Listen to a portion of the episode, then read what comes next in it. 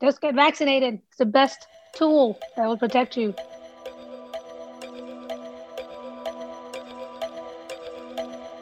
Welcome to WFSU's Perpetual Pandemic Podcast. I'm Gina Jordan. The COVID 19 unit at Tallahassee Memorial Hospital is back open and busier than ever.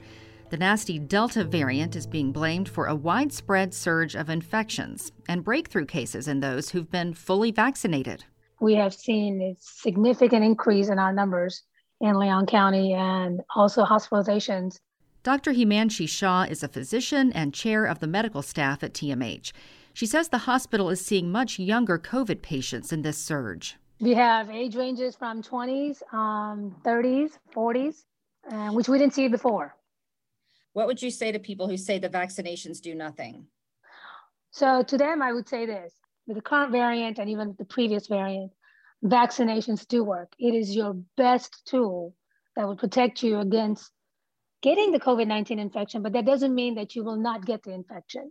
You can still get breakthrough infections, which is a relatively low percentage, but the severity of the illness can be avoided at all costs if you're vaccinated.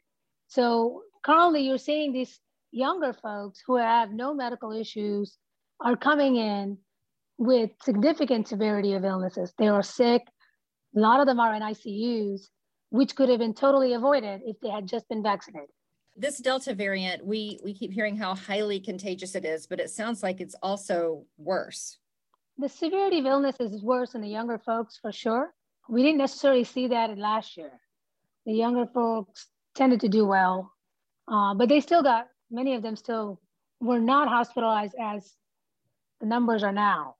So younger folks are more hospitalized this time around than the last time around. We didn't see patients in their 30s and 40s that we're seeing now. So that's a major concern because these are younger folks and many of them are in ICU and we're worried, you know, some of them will not survive. All I can say is this is an unvaccinated pandemic. If you're all vaccinated, then we can avoid the hospitalizations and the deaths. And I, I hope more and more people get vaccinated. My family had very minimal symptoms. My wife and I were completely vaccinated. Leon County Commissioner Brian Welch says his family of five avoided COVID until this summer. Welch is also a social studies teacher and now back at work at Chiles High School. He says he encourages masks but thinks they should be optional. He's also promoting vaccinations, which has brought criticism. I've received vitriol from personal friends of mine just about doing these interviews, if you can believe that, with me getting COVID after being vaccinated and then coming out and telling everybody they need to get vaccinated. Some personal friends of mine have been not so nice to me about that. And that just goes to tell you the level of just division about vaccines and science. I mean, people are really adamant about not getting vaccinated. They don't think it's necessary. And I disagree with that.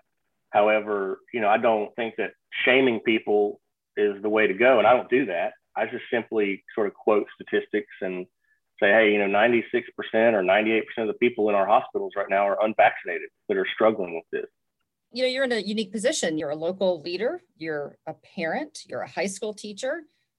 Any observations or words of wisdom you want to offer just based on everything that's come your way in the last few months? I think that it is vital that we encourage folks to get vaccinated. And I get it, it's a personal choice. I think we need to acknowledge that up front. Some folks are just adamantly opposed to getting vaccinated. But I think that the data and the statistics are overwhelmingly in support of the effectiveness of the vaccines in both limiting spread as well as limiting hospitalizations and, and ultimately deaths. So I think that people need to embrace the idea that if you don't get vaccinated and we don't achieve a level of herd immunity, we're going to see further spread. And that spread is going to impact society. All the things that we saw last year that put a lot of folks out of business, that really created societal problems. You know, I think people don't really think about the positives, right? The idea that we get to go on as society, right? Yeah, you might have to get a, a vaccine that you're skeptical about, but the reward is the science is showing us that we could go back to normal relatively if we get enough people vaccinated. From a teacher's perspective, I think the schools are very concerned. At the high school level, you know, last year we had kids and sports teams withdrawing themselves to avoid getting infected and ruining their seasons. Athletics and clubs and extracurricular stuff is so important at the high school level it's going to be very interesting to see what kind of conversations coaches and sponsors have with their team members and their club members about vaccines. I don't anticipate a bunch of high school kids wearing masks, but I think you might see a, a, larger number of high school kids getting vaccinated than you anticipated because of the risk to their seasons and their clubs. The elementary schools create a whole different dynamic.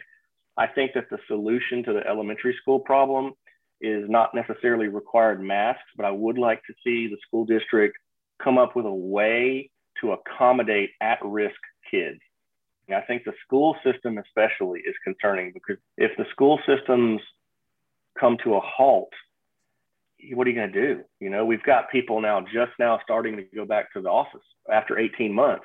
And then, boom, we run up on vaccine hesitancy and massive spread.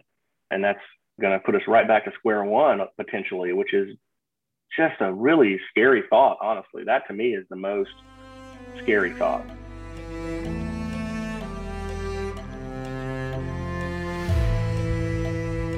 We began this podcast series with Carson Mitchell talking about missing moments.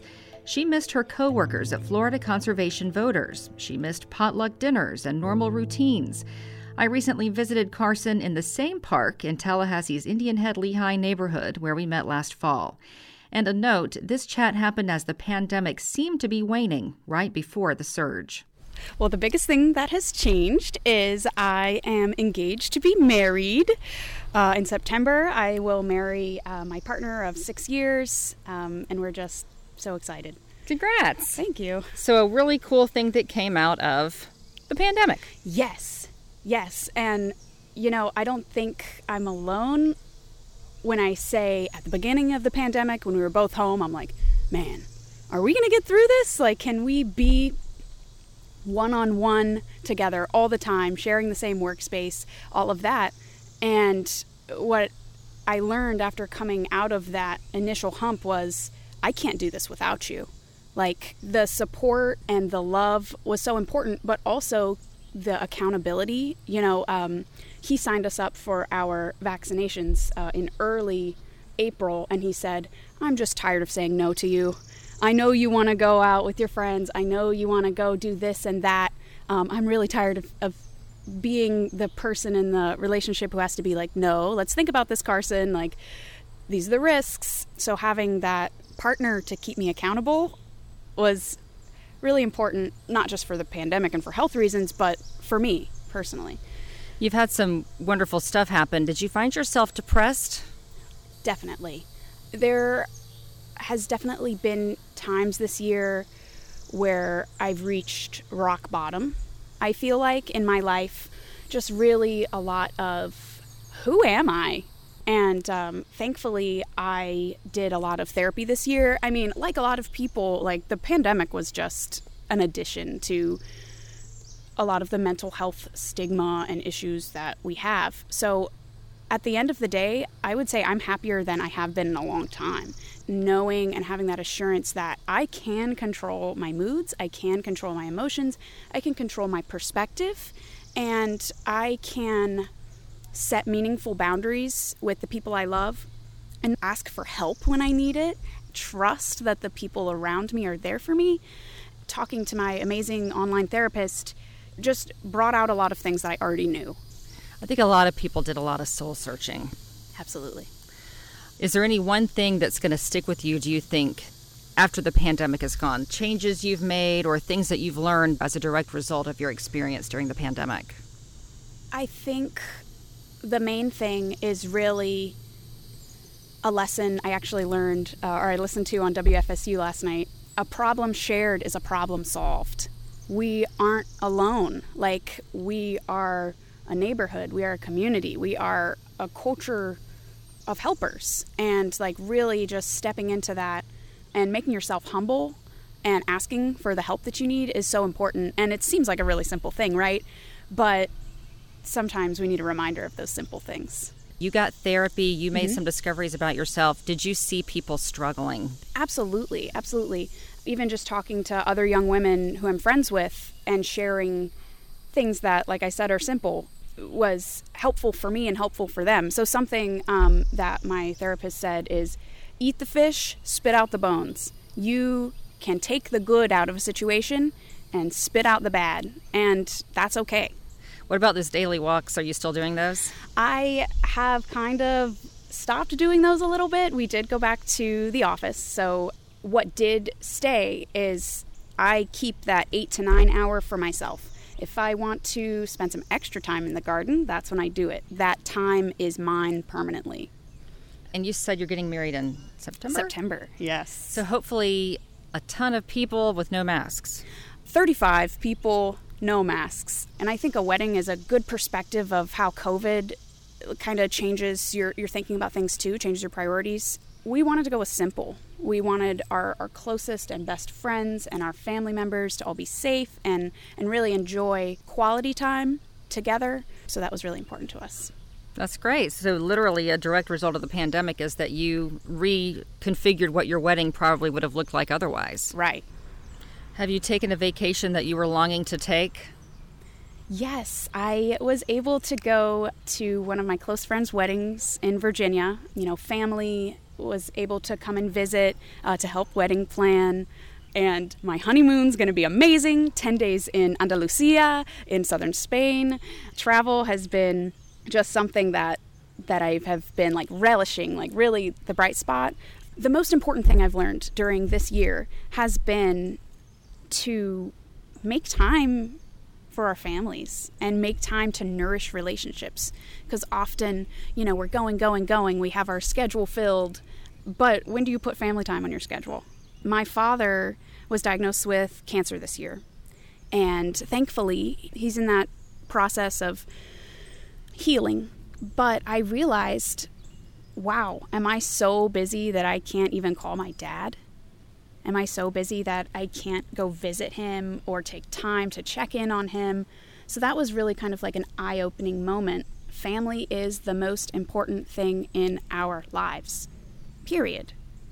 I've learned to find joy in little things, in watching the blue jays that have been in this tree uh, hop around, the joy of uh, seeing baby cardinals being fed by their parents, being able to be present and I think I share this with other people that time is different now. I see time kind of as like, oh, it's cicada season. Hear them? Oh, it's the hydrangeas are out and they're popping and they're beautiful. It's coneflower season. You know, seeing my time and my existence and my place in Tallahassee, Florida as something remarkably beautiful to be enjoyed every day.